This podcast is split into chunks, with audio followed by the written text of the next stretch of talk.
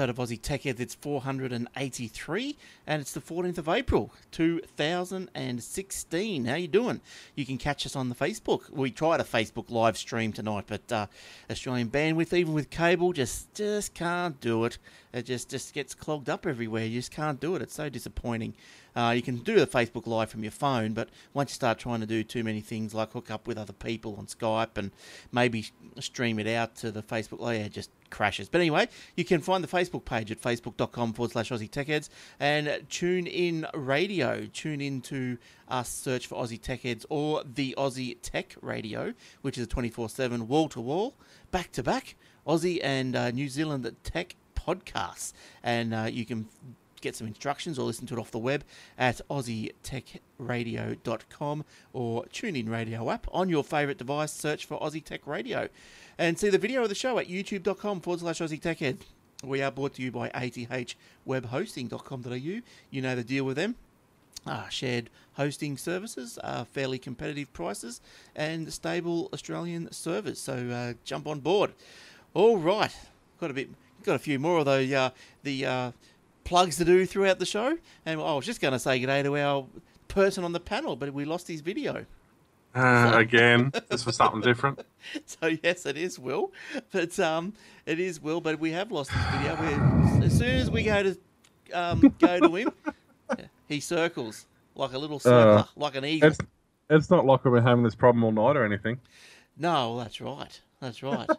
well, what about if we just every time we want to talk to you, we're just gonna look at the circle. Can you can you start? I mean, I, I mean, I can do that. That's yeah. Start your camera again and see what happens. I just did. It didn't. It didn't help. No. Okay. They updated. Oh wow! I'm getting major feedback. They updated Skype um, on my last reboot, so right. that helped. That didn't help at all. No, no way. all right, well, let's get into some stories, and we're just going to leave Will there because we, we've uh, we tried something new. We did try the Facebook Live, as I said, and uh, it's it sort of didn't work, did it, Will?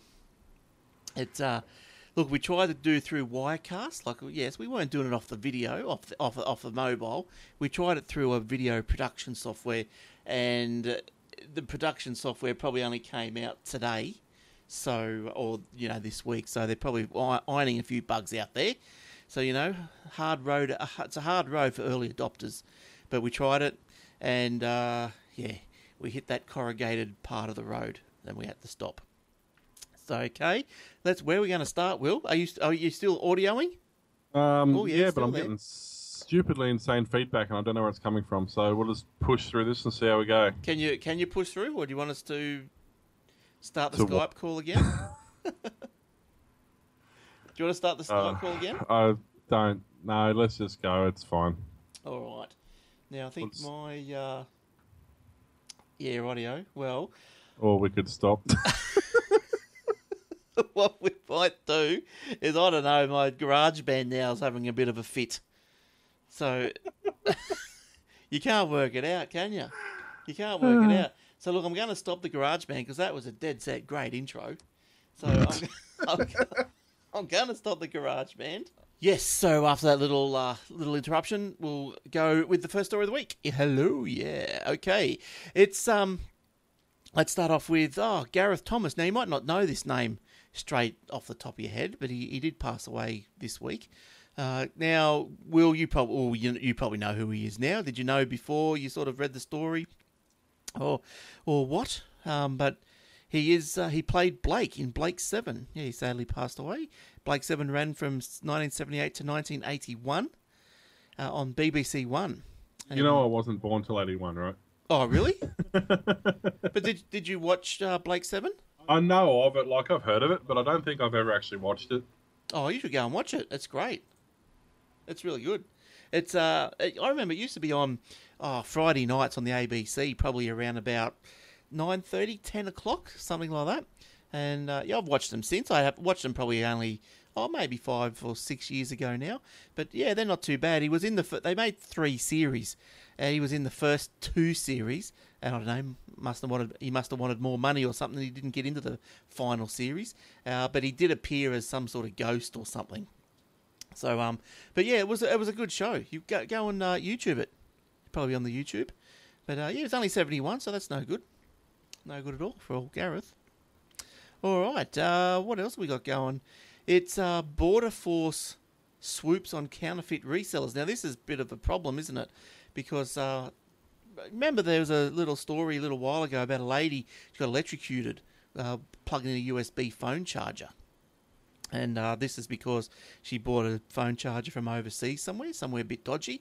And you know, look, I, I got a, uh, I bought a second-hand MacBook Pro. Can you believe that, Will?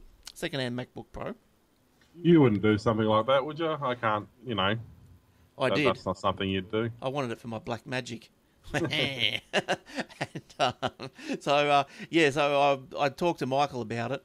You know, I'm from the Aussie Mac Zone, and I said, "Oh, listen, I need a charger for it because it didn't come with a charger." And I got on the eBay and I saw these oh, magnetrons, whatever they had to be, the 80 watt magnetron 2 chargers uh, on eBay, about 40 bucks. I went, yeah, that's me. I'll go down and get one.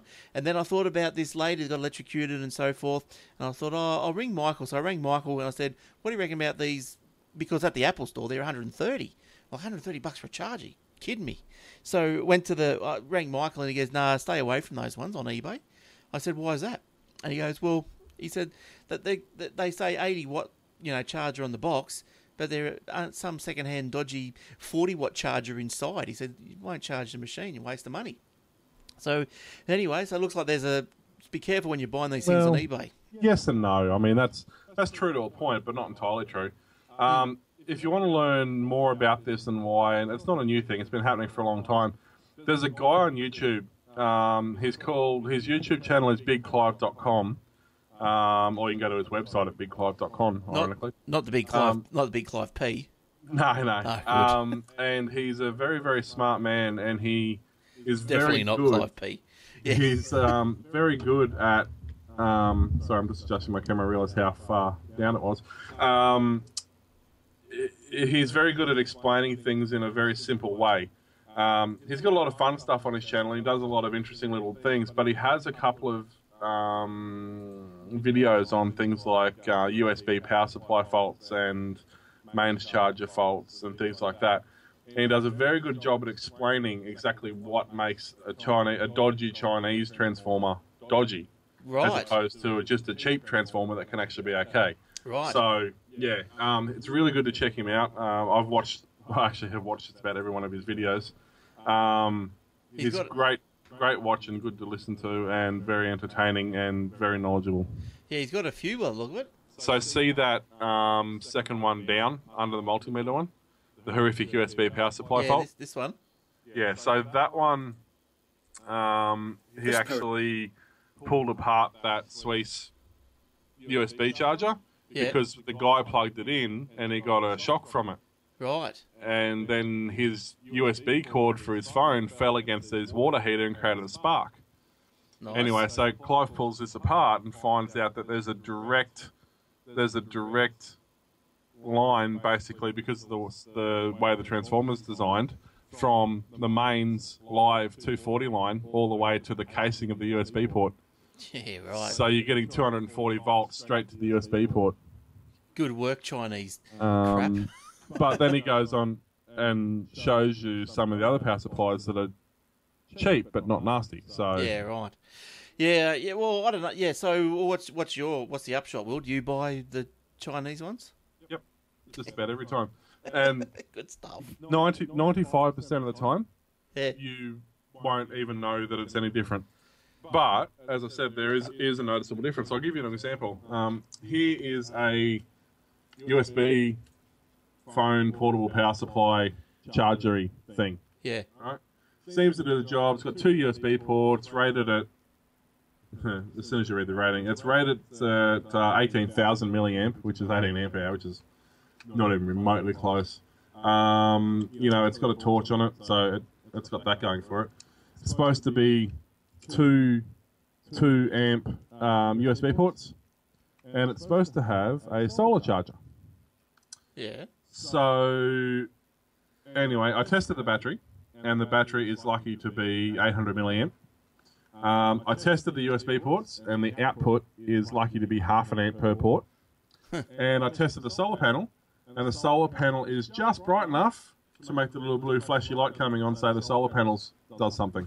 Wow, good. But well, at least that one- works. That one was ten bucks, right? Yeah. This well, one here was fifteen bucks.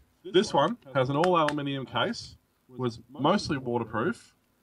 Um, actually has well, they're still wrong. They say thirty thousand milliamps, um, which isn't true, but it is a three thousand milliamp pack, which is pretty powerful.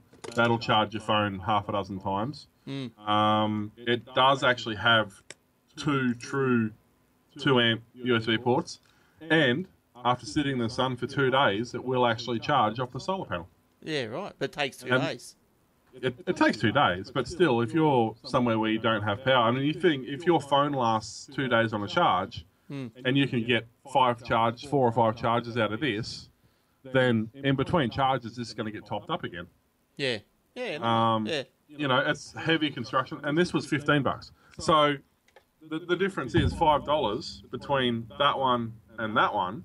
Hmm. This unit's not really. I mean, you could probably maybe. I don't know. There's probably salvageable components in there, but Oh, as a well, unit, not really usable. Chuck it, But Will. this this unit here, um, you know, for the price, is a perfectly fine unit. So that's the difference in the Chinese stuff. They they do do good stuff and they do cheap and nasty stuff. And the price isn't that different. You've just got to figure out how to distinguish the difference between cheap and nasty and cheap and okay. Yeah. So you bought that and you said this is cheap and nasty. I'm going to buy another one. Well, I bought a different one. Hmm. I've that- bought, you know, I've, I've bought a few different things. I've got a look. I'll show you. This is what I've been doing since I haven't been podcasting. Over here is a bench full of cheap Chinese gadgets that I'm in the process of reviewing. You've So- rebuilt China. There's a oscilloscope, DIY oscilloscope skip that you have to solder and assemble yourself. Yeah. Um, here's a lithium jump starter, car jump starter. Um, there's a US, a um, Chinese soldering station with a hot air gun and a soldering iron. Um, there's a workshop power supply. So there's all sorts of stuff over here that I'm in the process of doing reviews on. at the moment. You got a bit there. You got a bit to do. Have you got some free Uh, time? How how is the uh, bub going? No, he's doing well. He um, he's been a little painful of a night at the moment, but that's you know part of That's it. what But happens. uh, That's right. he's you know he's um, he's teething and stuff at the moment, so he's a little bit grumpy, but he's doing pretty well. He's had his uh, checkup the other day, and he's meeting all his Nice. milestones and doing everything he's supposed to be doing. So Oh yeah, good stuff. How old is he now? uh, b- pretty much six months. Yeah, right. Yeah, okay, that's pretty good. Hey, he's a growing boy. Now, so this, he's, de- definitely going to become a. Uh, I have to show you this. what is that? This is inside the personal computer. Which way is my camera? An illustrated introduction in three dimensions. Oh, it's a book. means- Oh, pop-ups. Oh, look at that. Where'd you get that from? This was published in 1985, Wowzers. um, and it's got pop-up stuff. I got to fix it. Some of the pop-ups aren't working, yeah. but it's got even um, circuit boards. This memory chip here, I've got to take out because it's removable, and you can m- build your own memory chip. Right. It's got. Uh, uh, got to be gentle with it because things aren't working properly.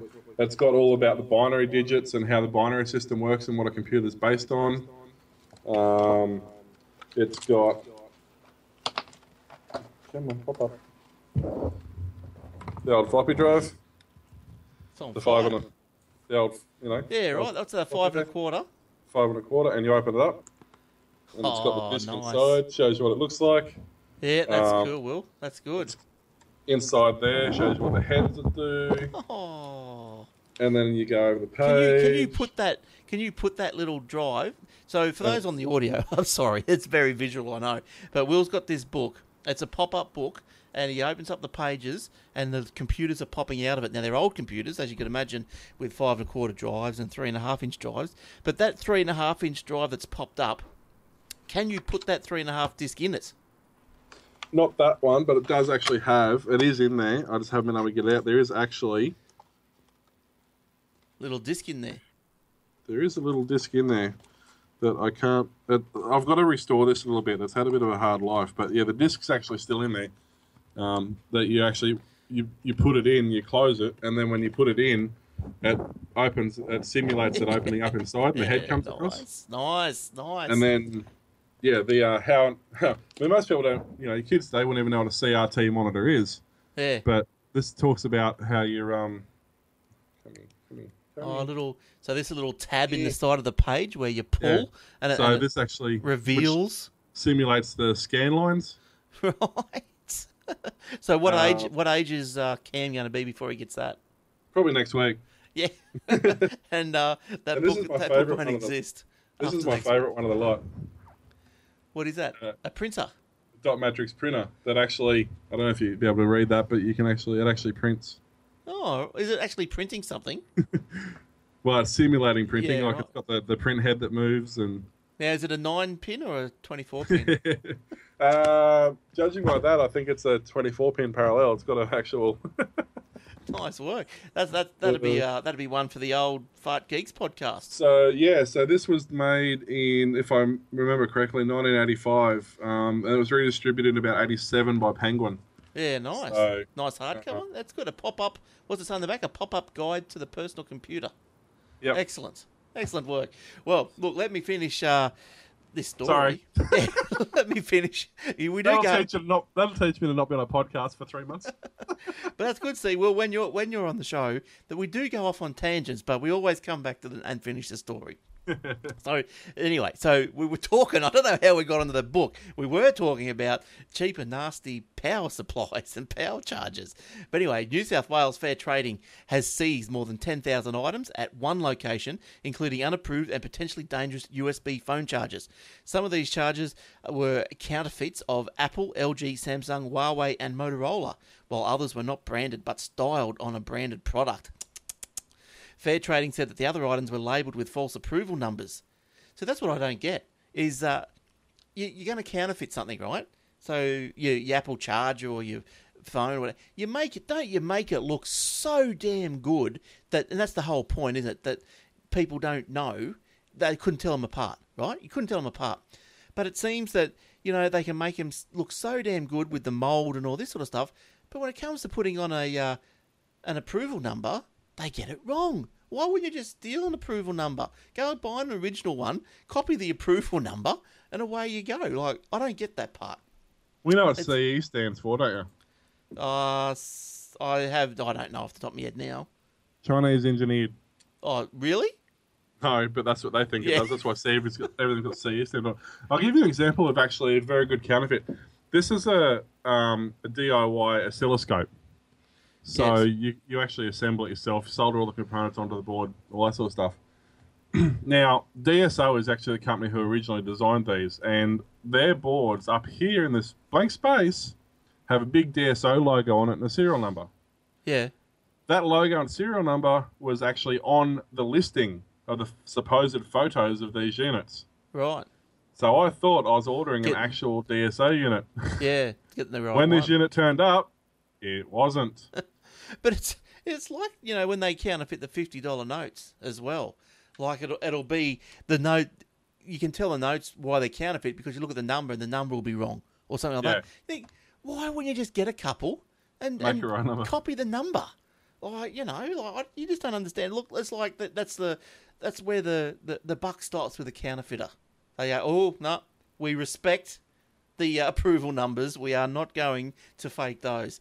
Now, Commissioner Rod Stowe, Stowey said some of the charges uh, in the shipment intercepted by Australian Border Force had inferior components and circuitry.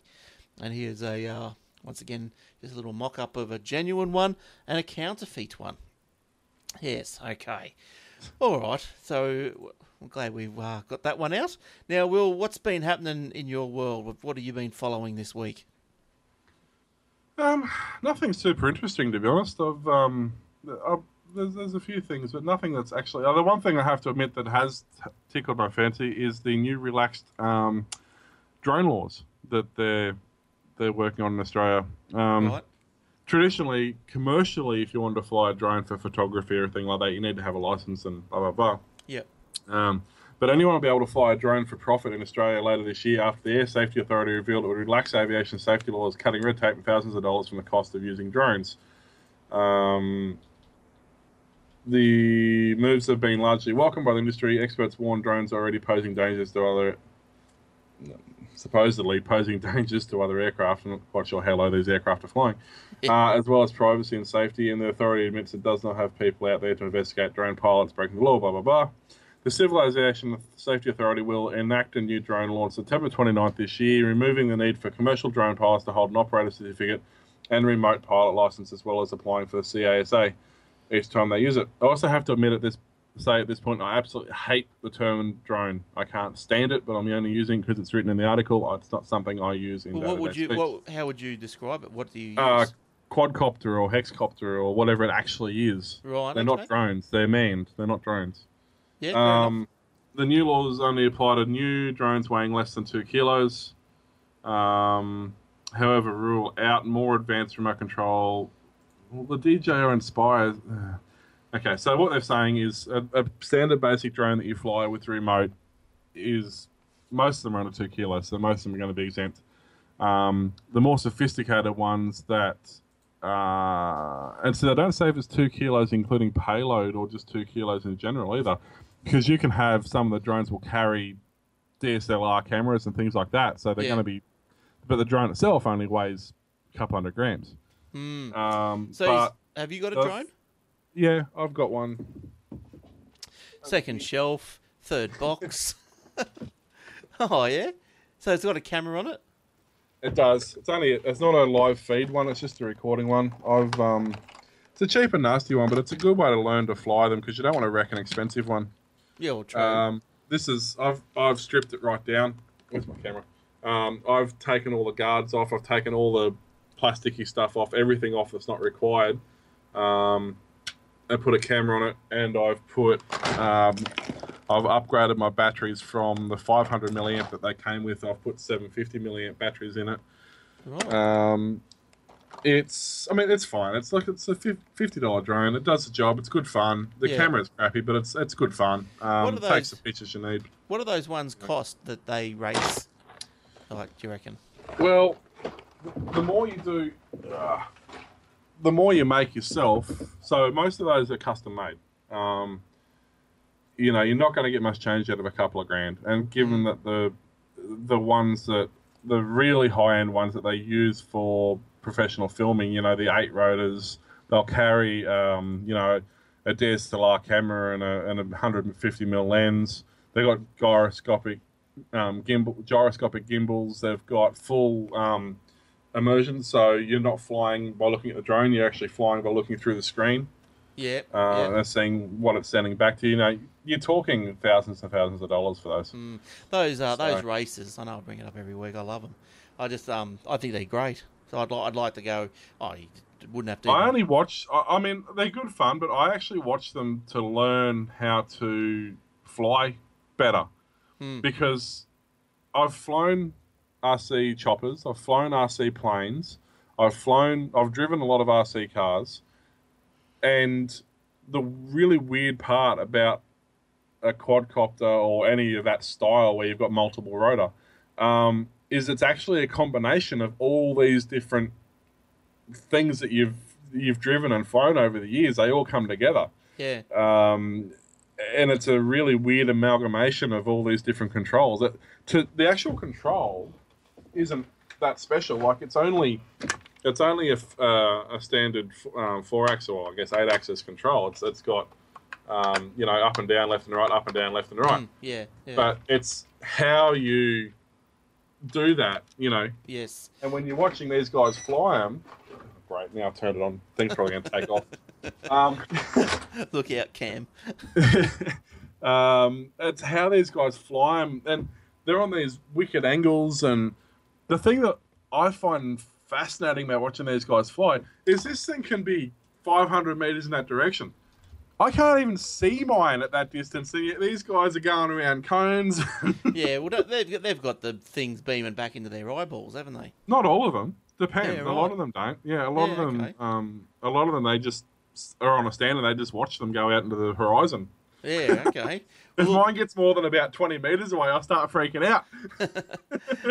But yeah, look, I I was looking for a video, but uh, look, we've seen we've seen them before, so we'll move on.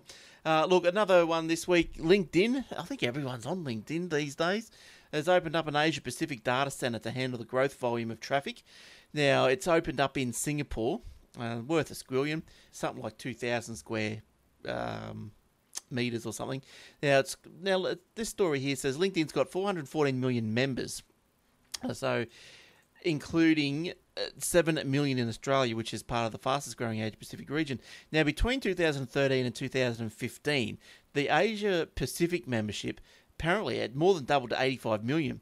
Now, my comment on that would be well, it wouldn't surprise me because it seems that LinkedIn's been scraping Facebook and just putting up blank profiles. Um, do you find that will like you, you find that there's new friend requests and or or there's people that you know, but the LinkedIn profile's just empty. There's nothing there, it's just a shell. And you go, where that where they get that name from? These people obviously haven't signed up.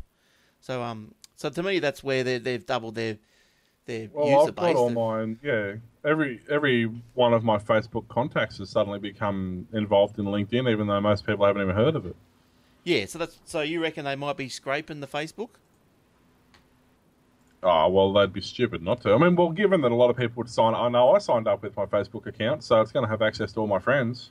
Yeah, well, that's right. Oh, yeah, it'd be, that's right. Oh, it's a, that's a smart move on their part. But I suppose they're, you know, it's just someone's justifying their job, aren't they? Going, oh, we've doubled our user base, but Yeah, that's really, right. really, yeah, I don't know about that. But anyway, so let's uh, let's hope that the new servers in Singapore give us give us a faster faster load time. Now, this is probably you. This next story, Will.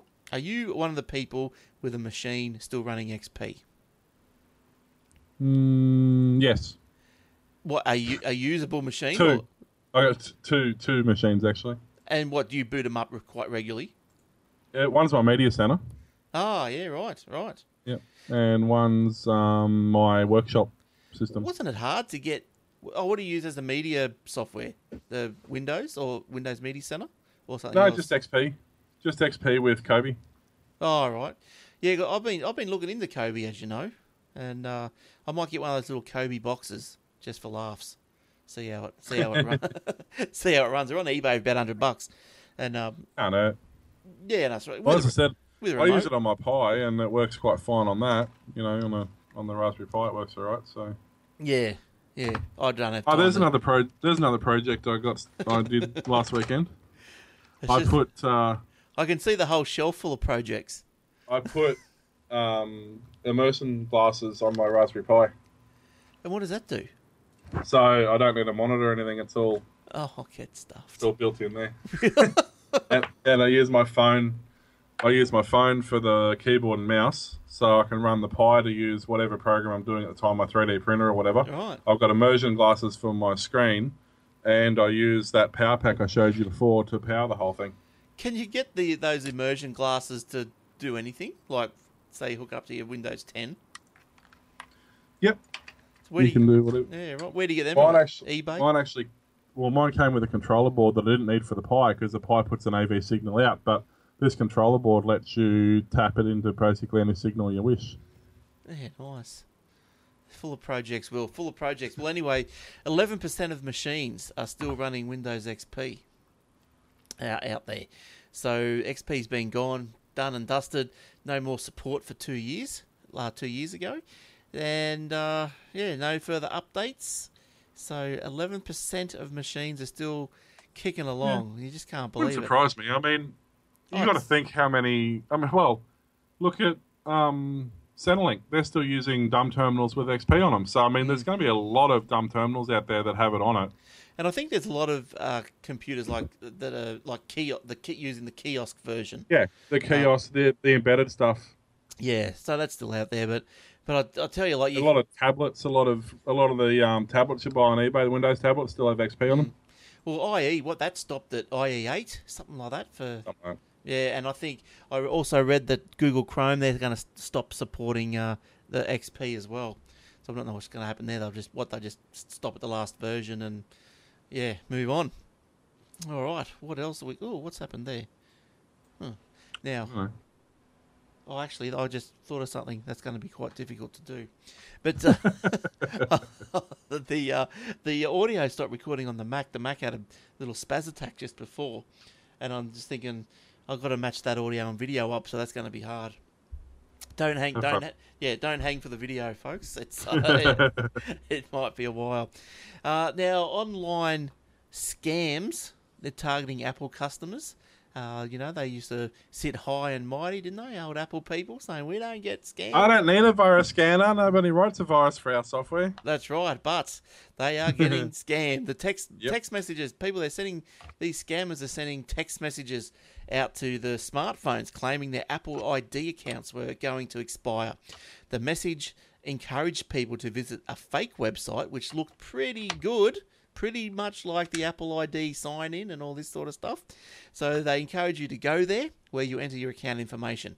So the solution is to avoid from doing this is to avoid clicking on links in emails because they might take you somewhere fishy. Instead, go to the website directly and log in that way. So that's a good idea. Look, look, I got something today that popped up on my screen. Very, very uh, suspicious. I was doing just what I was doing, you know, as you do on your computer, and this little thing popped up, and it says, "Oh, trying to copy file A to file B, but it already exists." You know that dialog box, and already exists. What do you want to do? You know, copy, replace, or whatever. And I thought, and I looked at the file name and everything. I thought, I'm not even copying anything. I didn't try to copy anything. So I'm wondering if this has come through as some sort of, you know, like some scam. You go OK, and behind the OK button is an install install a, a problem software. Yep. But uh, yeah, So so what's even what they're actually doing now, it's even more annoying than that, is they make it do it no matter what button you press. They're non-exitable applications. oh, so you think that that might have been a, tr- a, a true attempt Yep, on me? I'd say so.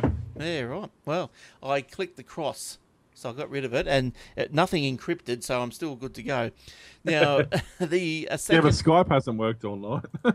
True, true. Maybe it maybe it encrypted something to Skype. A uh, second scam was uh, disguised as an update to Adobe Flash. Oh, that thing has got so many problems, and I can't believe it's still going. Steve Jobs, he was right to kill that thing off for Apple, or for the iOS anyway. Uh, the so that this Adobe Flash encouraged victims to install a new version of the software. Now, blogger Graham Cluley, he's he's pretty cluey. Oh, Graham Cluley. The best advice for many users was to was uh, maybe to ensure that you have configured Adobe Flash Player to automatically update itself. Now, OS X operating system does not have a safeguard enabled by default that prevents people in. Oh, it does have a, a safeguard by default. That's right. So if you try and install something that's outside of the, I think the the App Store, I think OS X got an App Store now. Uh, it won't let you. So installed by unknown developers. So you've got to be a known developer. So, yeah, look, I'll flash the picture up there of the the Apple site. Looks pretty good. Uh, a young lady, by the look of it, sitting there, with the Apple Watch on. You know, playing with her iPhone, Apple ID. It's all. It's very Apple-like. It's almost just a copy, isn't it? It's just almost a copy. There'd probably be something on there, something I didn't like. The the uh, the website serial number. They probably got that wrong. They didn't copied everything except the serial number. Yeah. But anyway, that's what's happening there. Yeah. All right. Did you have anything, Will? Or you want me to keep going? Yeah, so we know this uh, last week, was it the week before that? Um, what was that guy's name? That 27 year old engineer, uh, John Savarsky, or whatever his name was. He downloaded the um, one terabyte Oh, yep. um, of data. From Telstra. Yeah. Yeah. So Telstra reached out to him after discussions and offered him a job for a day. Um, they was said, only for a day. Yeah.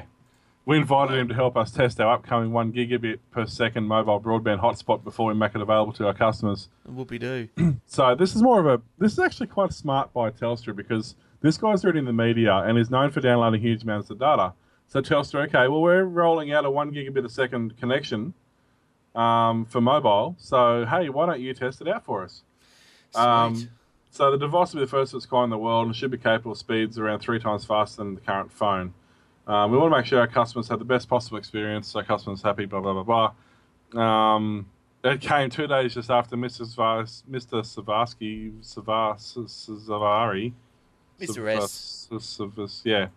Um, what's his name? John. It came two days after John said, I don't think I'd ever work for them. Too much red tape and silly internal politics that don't allow any real work to be done. oh, yeah, but Um, what, what like downloading Game of Thrones? Yeah, I know.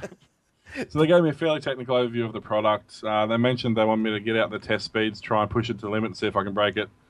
Um, so yeah, but that aside, um, I think it's going to be really good um, to this if this new technology rolls out. Well, it, well, I don't know if it's going to be really good. It's going to be really interesting to see what what happens. Um, it's all fine and dandy to have a connection capable of a gigabit, but if your backbone still can't handle it, That's right. it doesn't matter how fast the connection is. If you can't leave the the The you know that tower that that block's on, if you can't get out of that block, it doesn't Yeah. matter.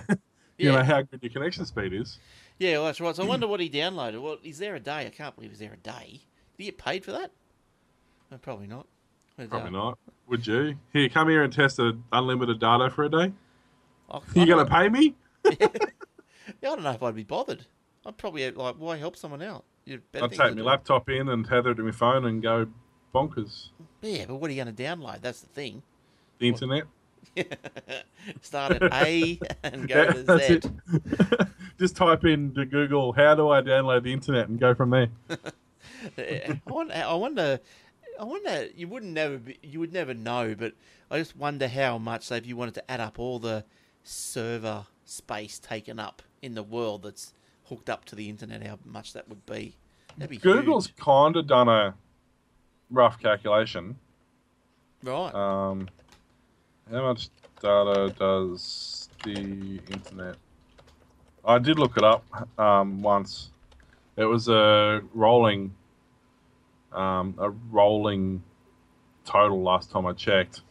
Um, they say there's about estimates are say the between Google, Amazon, Microsoft, and Facebook.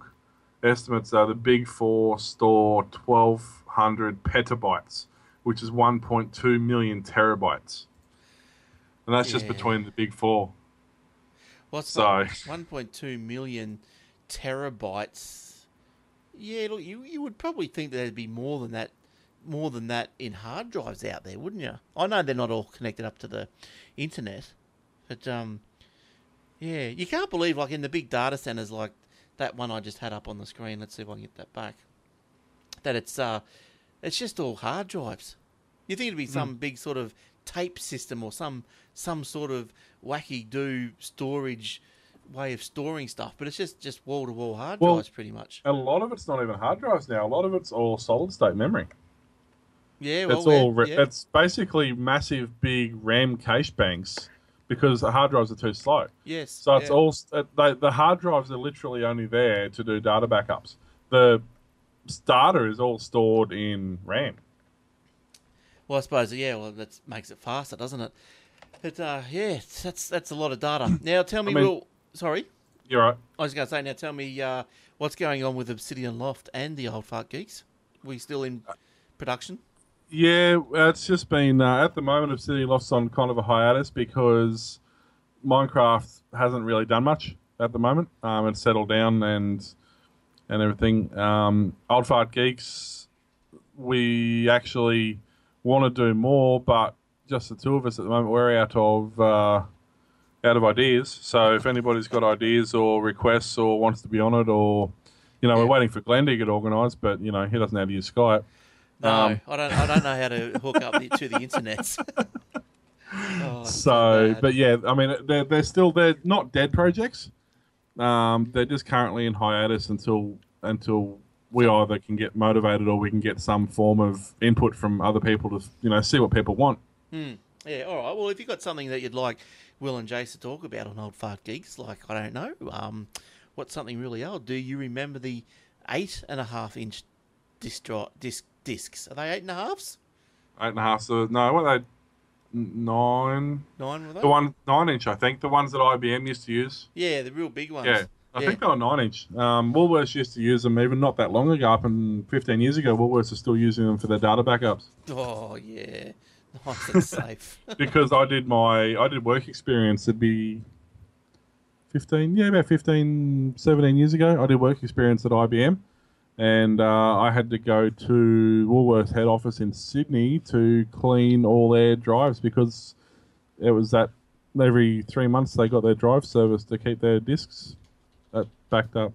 Let's see if I can find a picture of a nine inch, a nine inch disc drive. Yeah, type in time in type in nine inches into Google and see what happens to you. No, I, I purposely put disc disc after it. Do you know why it's spelled back in the old days when they were floppy disks? They were spelt with a K rather than a C. Yeah, why? I don't know why.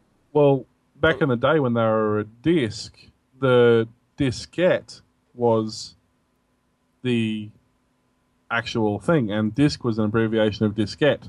So that's why it was spelt with a K, as opposed to a disc, which is spelt Mm. with a C, which is like a CD. Yes.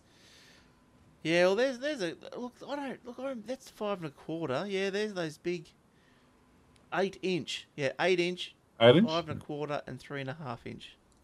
I knew was something like that. But those discs, where are they? There's a picture of some discs. They're um, yeah, I remember they were being huge. They were just huge. I don't know what the data was on them. I can't remember. They weren't very big. wasn't much. I think it was less than a five and a quarter. I think. I think it was. Well, yeah. Well, a five and a quarter was less than a one point four. So I'm gonna see how much. Uh, oh, what's all that? How much does a nine-inch disc hold? Um, uh, that's probably not the right question for Google. Here we go. History of the data disk drives. first floppy drives developed in the 1960s were eight inch. Uh, they became commercially available in 71 and sold separately in 72. Um, it doesn't actually say top 10 minute. The then 76 was introduced the first five and a quarter. Um, but it doesn't have five and a quarter inch format. Displays the eight inch. Uh, then in '94, the 1.2 dual-sided floppy was introduced, using the 720k double densities at three and a half. But it doesn't say the data that they used to store. No, you'd probably have to. There would there would be there somewhere. Old computers. Here we go. This one, this this little side here might have it. In 1971, IBM introduced the 8-inch floppy disk. Capacity was 100k. there you go. 100k. Then in 1976, the five and a quarter came out as 100k, but eventually reaching 1.2 megabytes. Wowzers! I didn't realize they were 100. I knew they were 720. I didn't realize they were, they went to or 640 rather. I didn't realize they were 100k. No, they did get. They were 720, I think. I think I remember them as 720. I- Was it 720 then 1. Point, no, wasn't it 640 then 1.2? And the three and a half was 720 and 1.4. Oh, you might be right. No, because the Okay. five and a quarter. How long ago that was? Yeah, the five and a quarters. It started. I remember them being 360. I think. Or was it 360 then 720? Yeah, that might have been it. Yeah, I don't Yeah. know. Don't know. Yeah, because 360, then he cut a notch in the other side to make him 720. Yeah, that's right. And do you remember? I don't know uh, because we used to have the, you know, the Apple computer down at the public libraries, and it was a, I don't know if it was a, a myth or whatever, but you bought your your single sided disc, you cut the notch out and make it double sided, but you got banned from the computer if you did that. really? Yeah, because they're saying because they're saying well, if you use the other side, it's like the other side's like it's not pro- a proper disc. It'll wreck the drive. But it looked alright. Well, that was the me. difference between the expensive one and the cheap one. Here we go. So in 1971, the first 8 inch was a IBM 23FD. It was read only, and it was 80k. And then Read it- only. yeah, then in 72 it was 175k. Um, and then in 1973 it became 237k. And then in 1976 it became 500k. And then the five and a quarter came out in 76 as an 87.5k, and that and that eventually got updated to 980 then 1.2. And the five and a quarter double densities were 360 or 800. Uh, the Apple II disc pre DOS was 113, right up to the three inch, which is three. Yeah, so the three inch was 360. Um, Have and then 720 the double sided. So yeah, Have a look at the accessories you could get. You could get you could get the the the file. What do they call those expandable files? It looks like Right. a file over they were. put your discs in. Lovely. Why are we talking about discs anyway? All right, let's um let's get. well, that's You right. started it. That's right. We got on the Old Fart Geeks podcast. Well, look, that's on the iTunes. Go and check that out. It hasn't had an episode for a little while, but uh, there's some old episodes there. And uh, now this ransomware, it's all over the show. Petya, P-E-T-Y-A ransomware encryption system cracked. So if you had the Petya ransomware on your computer, you can now crack it. Now, unidentified programmer, he's produced a tool. What a champion! That exploits the shortfalls in the way that the malware encrypts a file that allows Windows to start up. It notes on code. It put notes on the uh, on GitHub, which is a code sharing site. He said he'd produced a key generator to help his father-in-law unlock his Petya encrypted computer. So, uh, yeah, I've never had I've never had ransomware. I've seen it. I've I've dealt with it on other people's computers, but I've never had it on mine. Thank goodness. Uh, the this Petya demands a 0.9 of a Bitcoin, and uh, hmm, it, Isn't that like that's like 500 bucks, isn't it? something like that. Yeah, yeah, 500, 600. So this is this Petya distributed itself. And look, I had another. Yeah, talk about thing. I've got another strange email today, and and talk about things starting to happen. It was- 552 Australian dollars. Yeah, right. Well, go to the show notes, follow the story, and you might be able to find a link if you got that patcher to get rid of it. So, um, yeah, I was gonna, I was telling a story and I forgot now where I was Sorry. going with it. That's all right. What was I going to do with that? Nah, I don't know. Next. Um, I'll think about it later. Oh, that was it. That was all my stories. All right. Have you got these stories, Will? Yeah. So, you know these uh, high-speed dryers that are finding their way into urinals every in, in the urinals. Urinals. into toilets that look like urinals is what I was trying to say. You know, ones where you put your hands down in them. Oh, yes, yes, yes. Yeah, that's they look like urinals. You can see why I got confused. Mm. Um, you might want to think twice next time before you use them. The Dyson Airblade, of course, because who else would make something so stupid except Dyson? Um, You know spreads, it's for your, you know it's for your hands. Dry your hands. I don't look that closely. Um, Dyson Airblade hand dryers spread 60 times more germs than standard air dryers and 1,300 times more germs than paper towels. Oh dear, oh dear. The research shows Dyson has 690 kilometre hour blasts of air that are capable of spreading viruses up to three metres across the bathroom. They, they should have stuck to floppy disks. Um, yeah, I mean, you know, Dyson always makes useless, expensive products, but here's another example of it that obviously shows no testing. The old ones, um, the old standard ones that blow the air down, Yeah. um, spread just over 75 centimeters, and hand towels just 25 centimeters. So, yeah, basically, if you're standing, well, you might as well be standing at the urinal washing your hands for that. All that matters. It ain't going to make any difference. No, well that's right. Yeah. Well, yeah. I, look. Why? Why? I think paper's always probably better. Paper's paper's good. They say also, like getting off the track, but they say that uh, not wiping your hands is just as bad. They say like if your hands are wet, if you leave the toilet with wet hands, that's just as bad as not washing them. For some reason. I don't know. Only for the person who grabs the doorknob after you've walked out. Yeah, or maybe if you grab the doorknob with wet hands, maybe germs fall onto your hand easier. I don't know. Yeah, I don't know. Who knows? Who knows? But I, I always like I, I like paper. I prefer paper. All right. Well, yeah, that's it exactly. So I just thought that was an interesting little article. It's just, you know, everybody, everyone, you know, raves about how great Dyson products are, but they're not really. I mean, their vacuum cleaners are They suck. second. Well, they don't suck. That's the problem. um, they're second rate at best. You know, the things like the Shark um, Liftaway Navigator and things like that are a far better unit, and they're cheaper. Hmm. Um, and have you seen that Dyson fanless blade thing? Yeah. The, Bladeless. yes, the fan. Yeah, Yes, I'm that.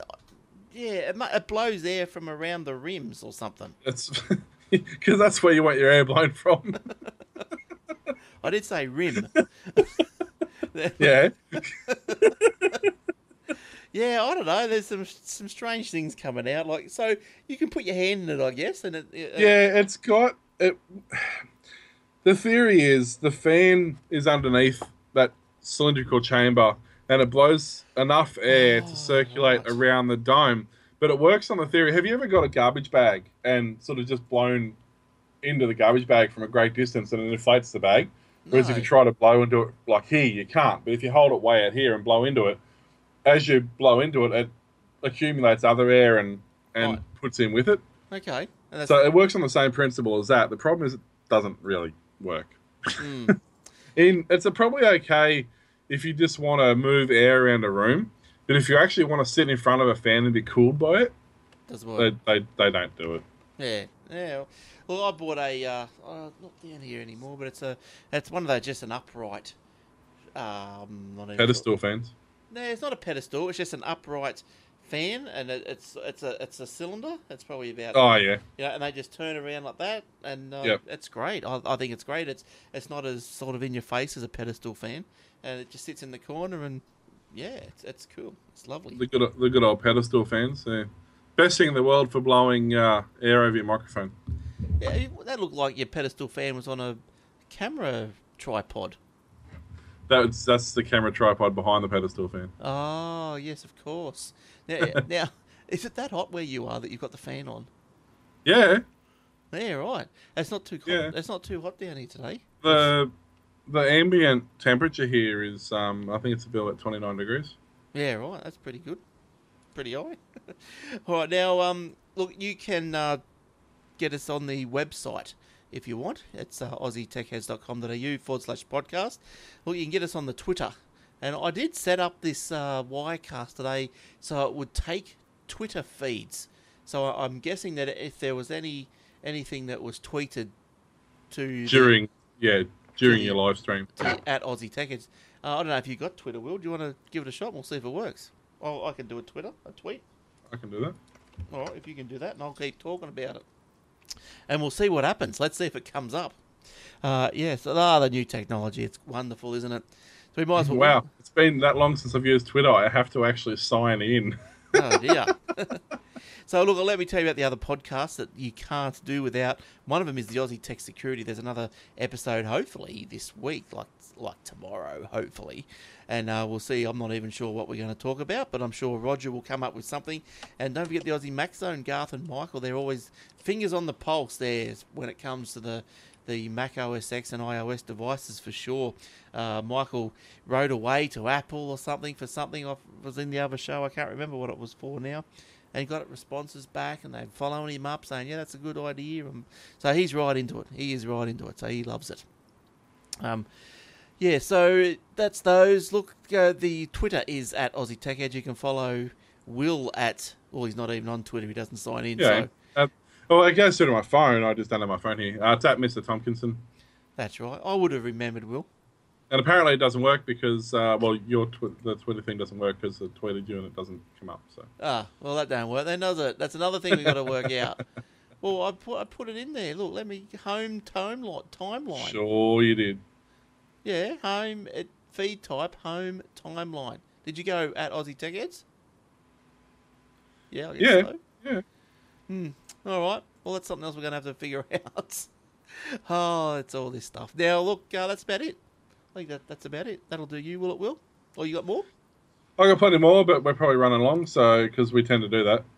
Yeah. Oh, we're not too bad. But like, if you got one more, we can squeeze one more in and Um, there's a few things. One I'll just quickly mention. It's it's a long-winded article, but uh, it t- t- people tend to over overlook this, especially with laptops and smartphones these days. Um, normally, when you finish with your laptop, you just shut the lid, go to wherever you're going, open it back up, Yep. whatever. You really do need to restart devices, tablets, laptops, PCs, um, at least once a week, every three or four days, ideally, but at least once a week. The the way they're they're written, uh, the programs are written, they don't necessarily clear themselves out. I'm only, and this comes to mind because um, this article I was reading just talks about how a lot of people take their computers in, pay good money to get their computer serviced. And there's actually nothing wrong with it. They just haven't restarted it for such a long Mm. period of time. So um, there's also an app that I use called um, Atomware. Um, Yeah, it's good. Atom, Atom, no, that's not Atom. Alomware, A L O M, I think Oh, is. that one. Oh, geez. I, there's one that I use uh, called. Uh, uh, I forget Is the it Alomware? I can't think of it. It's, it's Alomware Reset or something like that. Yeah, Alomware.com. Um, and it basically simulates a restart. It's not quite as good, but it means it only takes 10 seconds instead of, you know, Oh. A minute. So, Oh look, if you put it, look, my Windows 10 with an SSD, it would be, it wouldn't take, it wouldn't take 15 seconds to boot. my. Very Yeah, into my- into the username. It's very My um my BIOS and post and RAID controller and everything takes about thirty seconds. And the actual boot up only takes about ten, but everything else takes the time. Can't you mute all that stuff? It is. It's all on its quickest settings. Yeah, right. Jeez. Yeah. So what what are, what are you running there? You still got that Intel machine? Is that right? Yeah, yeah. I'm still running this. I um I haven't needed to upgrade. It's still heaps powerful for what I'm using. Yeah. Um, yeah. But I'm sure when my mate upgrades his system, I'll jump onto the new one because you know why not? yeah, well, that's right. That's right. Yeah, look, I'm, still, um, I'm still doing what is it? An, an i7 two and a half or something? Yeah, this is an i7 3770 um, running at three and a half, overclocked to 3.8, 16 gig of RAM. Um, I had 32 in it, but I had to let my mate 16 because his died, so I normally have 32 gig of RAM. Yeah. Okay. Yeah. Um, it's got it's got a 512 meg, 512 meg, 512 gig um, SSD yes. Nice. for the primary, and then two 512 gig rated SSDs for my video recording. Yeah. Nice. So So it works plenty. well. Four two gigabyte graphics cards. Hmm. water cooling, you know, all the usual. Yeah, nice, good. Yeah, mine's been going good. Uh, look, mine, uh, I've actually only had to clean it out once. Got had to blow the dust out of the fans. It started overheating every two seconds. I'm bad due to do that. Yeah, yeah you just use an air compressor. Yeah. Yeah, best way. I'll tell you, if there Take is it down a to the time mart. yeah, that's it. there is a um, uh, I can't find it. There's air in a can which you can buy. Oh, that, that's that. Yeah, how much is that? Which yeah, that's the pro- if you don't have an air compressor and you only want to do it once every six months, um, it's not too bad. I'm just trying to find it, but um, it's it's fine. But look, you can use it, but you need to use it with a paintbrush to get in around the fans and everything. To get the paintbrush, dislodge it, and then use the can to actually just blow the the final dust out of it. Because by itself, it doesn't really do much. A word of warning with that though, because the what it contains, um, it basically don't shake it while you're spraying it, or don't spray it upside down because you will spray out the liquid, which boils at like minus I don't know 100 degrees or something. So it's will instantly give you you know it'll actually burn. It'll give you frostburn instantly. Ooh. It's really really cold. Uh, it's the same stuff that they use. They actually use it to burn off um, sunspots and stuff like that. Oh wow. All right. I'll, I'll use it for some. Uh, okay, all right. Well, I think that that will do us this week because the Mac just had another little spaz attack. So this has been a week or a night. This episode has been fraught with so many issues you would not believe. So if, if you guys are listening to this and it's nice and coherent, uh, you know that I, I I performed a miracle. See this stuff here, compressed air in a can. Good stuff. Spray it this way. It's okay. Spray it this way. No good. Frostbite. Oh yeah, it doesn't come out. Yeah, but look, look. If you want my tip, I know Will said use a paintbrush. I don't. I wouldn't put any brush in there really. No, only fans. Only Oh, fans and yeah. stuff like that. Yeah. Oh yeah, in your fan. Yeah, look. I know you can get nylon brushes that you can you can scrape or, or brush the circuitry. Uh, Yeah. But, but I've just found with the with the fans, oh, try and get an air compressor. That's if using a compressor, it's easy. But don't forget too, if you can, you can quite happily use a horsehair brush or an iron brush on your board. Just make sure you leave the power cord plugged in to work the system out. Mm. And if you use a vacuum cleaner, Dyson, if you use a vacuum cleaner, uh, try not to touch anything with the metal sucker rod thing, and you'll be right. The other thing is too, if you are blowing the fans out, hold the fans. Don't let them free spin because it will actually overspin the fans and it will damage them. I just stick like from the say the PSU, I just stick a, a screwdriver or Pencil something. or something. yeah. Yeah. just through to stop it from circling. Uh, in the on the CPU, you won't use a paintbrush, but you'll stick a screwdriver through your power supply. Yeah, well, I'll, I'll do a paintbrush in the power supply, but um, and don't take the power supplies apart. Naughty, naughty. They'll still shock Why? you. Well, they still shock you. Oh, here we go. Will's got one third shelf. Uh, fourth container Oh. For some reason, I put the cover back on it. I don't know why I did that. Fifth compartment. oh, look, Will, I can see that you are going to be in strife when Cam starts crawling. you are going to be. There's going to be a lock on this door. I'm sure of it. Oh, that you're going to have to. You'll get into everything. He'll tell you if there's any power in that power supply. Well, actually, I'll tell you something I found very interesting on eBay the other day. Um, they have these, if you want a cheap workshop power supply, they have these adapters. And these, if you've got an old computer power supply, these actually plug into into the adapter. Um, they've got an on-off switch on them, and they give you a 12 volt, a 5 volt, and a 3 volt rail. So it's a very good way to get a, a multi-volt power supply cheaply. Yeah, right. Huh, okay, cool. Another good tip from Will. You're full of good tips, aren't you, Will? Full of something. All right. Well, we are getting out of here now, and uh, and I'll, to uh, edit this monstrosity of an episode. So, all right. so, uh, thanks for downloading, and uh, yeah, we we hopefully. if I don't have a stress attack after this one, we'll be back next week with some more. Don't forget the Aussie Tech Security and the Aussie Tech Radio. Um, it's uh, going great guns, that little Aussie Tech Radio. It's great. All right, Will, thanks for coming in. Good to see you again. No worries, mate. And I'll try might- and get back again. Yeah, we might see you again soon. I think we got Eric might be back next week. He's Crook this week, and um, yeah, and whoever else might want to uh, join us, we'll do a bit of a, a hunt around and see who, who we can find around the traps. All right, thanks, Will. We'll see you right, next week. We'll see you guys next week too. All right, cheers for now. Bye. Bye.